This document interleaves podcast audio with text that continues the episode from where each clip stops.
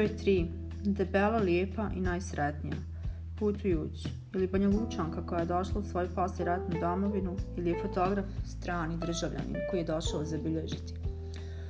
Ograničila se i od jednog i od drugog. Gušla emocije tih nekoliko mjeseci prvi godina u miru. Neponavljivo neko bi rekao.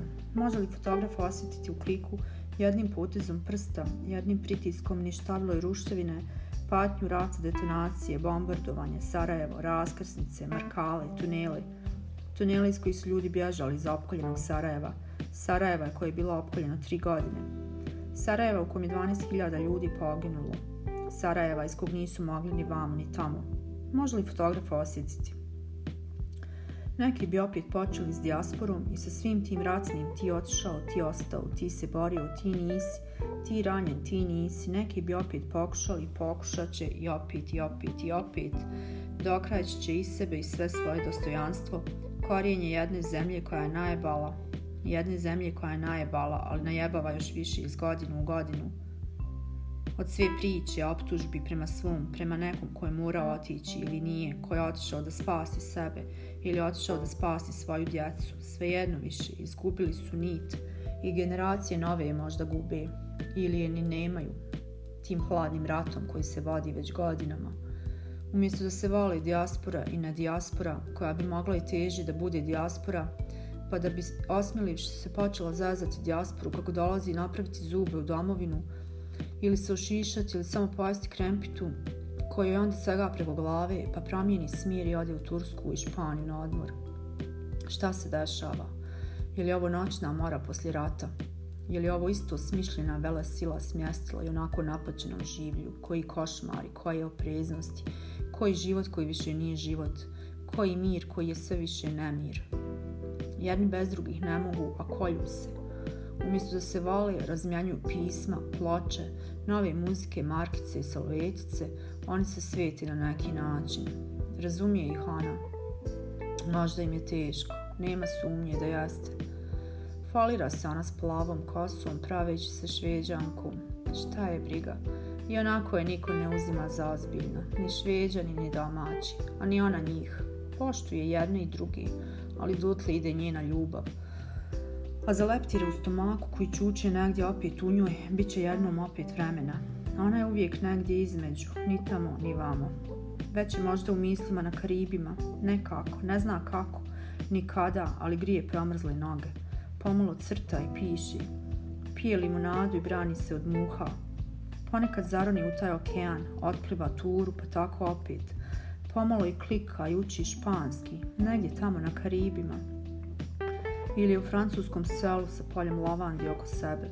Vozi bicikl do obližnje pekari, pa onda opet uroni u taj ljubičasti svijet lavandi na svom nacrtanom platnu, parla francuski i izlaže svoje la fotografije u obližnjim restoranima. Ona je uvijek prilagodljiva, na granicama, s turbama, uvijek spremna, bez dodatnih obaveza kao kredita za isplaćivanje stana ili auta ili nove diorove turbi, ili nekog nekreativnog muža uljuljkanog u svoj lagodan, a njen ponekad i poteži život. Ona je uvijek spremna da se bori za bolju budućnost, jer tako ne mora da pušta korijenje nigdje, još ne.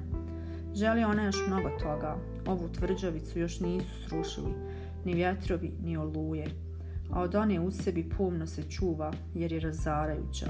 Putujuć, zaljubljuje se ka pogledu koji obećava, Ljubav, mislila je naivno, ona i zabavljala se. Dobra riba, mislio je on. Putujući poslije dvije godine, još uvijek kao dobra riba, ali ne znajući za ribu broj jedan koja ga čeka doma, a niti on za njenog dečka koji je dobio trenutni VIP od nje, pecala ga i dalje, a sama upicana je uhvaćena u taj vrtlog i taj bermudski traugao gdje je bila prevarena, a i sama prevarila. Putujući pulom, plivajući ne mislići ni na njega ni na nju, ništa. Jer samo plivanjem se otklanjaju njene misli, njene slike stvarnosti, ni na nebu ni na zemlji, njene slike stvarnosti poslije rata, stihijski ovozemaljski gramsivih ubojica poštenja i rada, veselja i pjesmi, nauke i tehnologije, prirode i zelenila, behare komšijskih trešnji, teferića jak šamlu kao pjesmi ispivanim, Mogla je samo plivanjem otkloniti i na stepenici broj 2 slatka krašova demačica, topli sandvič ili pržene girice. Uklonila je bol i rekla zbogom dezertiru ljubavi, zauvijek pamtić njegove korake kako idu prema drugoj, a gledaju u nju. Košmar veći nego najgori film. Putujući poslije Pule i Pulske motorijade u kuću u kojoj je rođen Rembrandt. Kuća je pretvorena u muzej. Ako nije moguće osjetiti mir u tom gradu koji vrvi od turista, željnika, poslovnih ljudi i umjetnika raznog kalibra, ona ga je osjetila tamo. Ne, ne toliko neposjećenosti muzeja tog dana, više nekom unutrašnjom pasivnošću, skoro dosadi. Ili miru u nemiru, što je gotovo s posljeratnom ljubavi.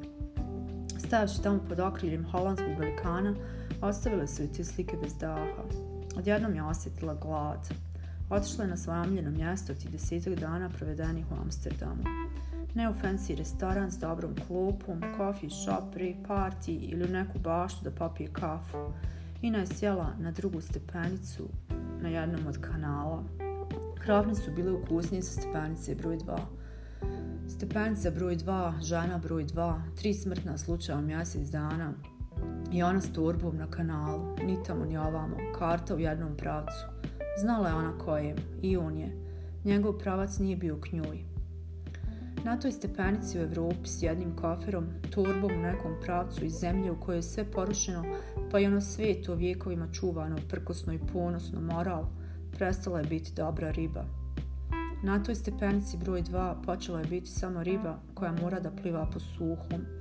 Počela je da diši na škrge. Dezertir, mislila je ta dana. Dezertir ljubavi.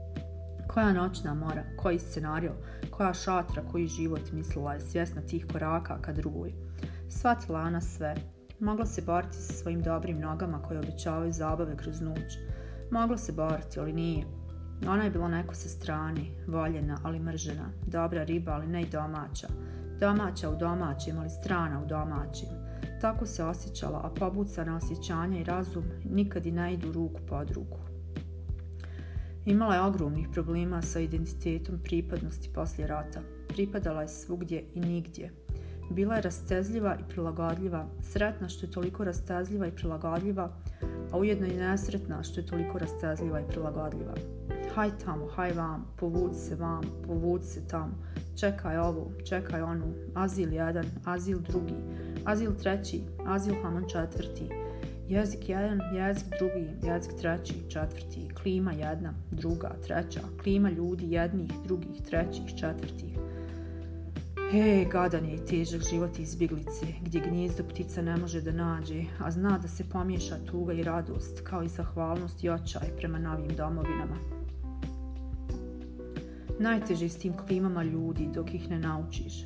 Te klime ljudi prema njoj kao individui i prema njoj kao izbjeglici, i prema njoj kao ženi, i prema njoj kao ženki, i prema njoj kao radniku.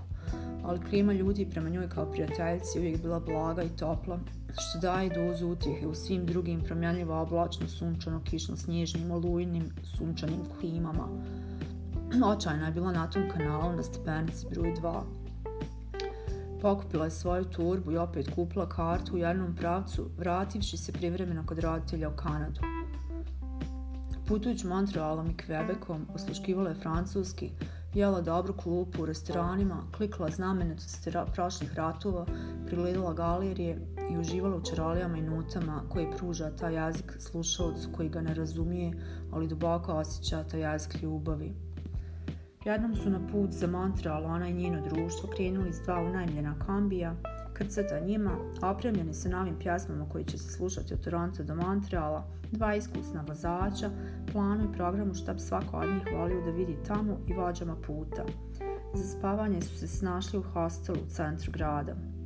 Poslije zajedničke aktivnosti, poslije svog krenuo na svoju stranu, našavši se opet na večer u hostelu, zajedničkom otkačenom slikanju i kasnijem odlasku u jedan od klubova koji su podsjećali na evropski.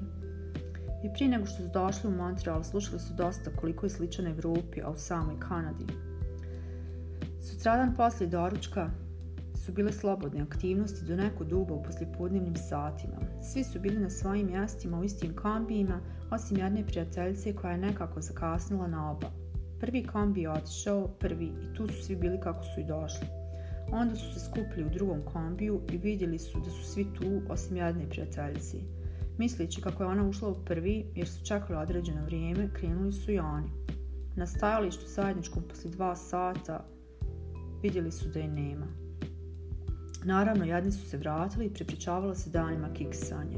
Zajedničko pjevanje s novog albuma Celine Dion im baš nije išlo od ruke poslije kiksa s drugaricom.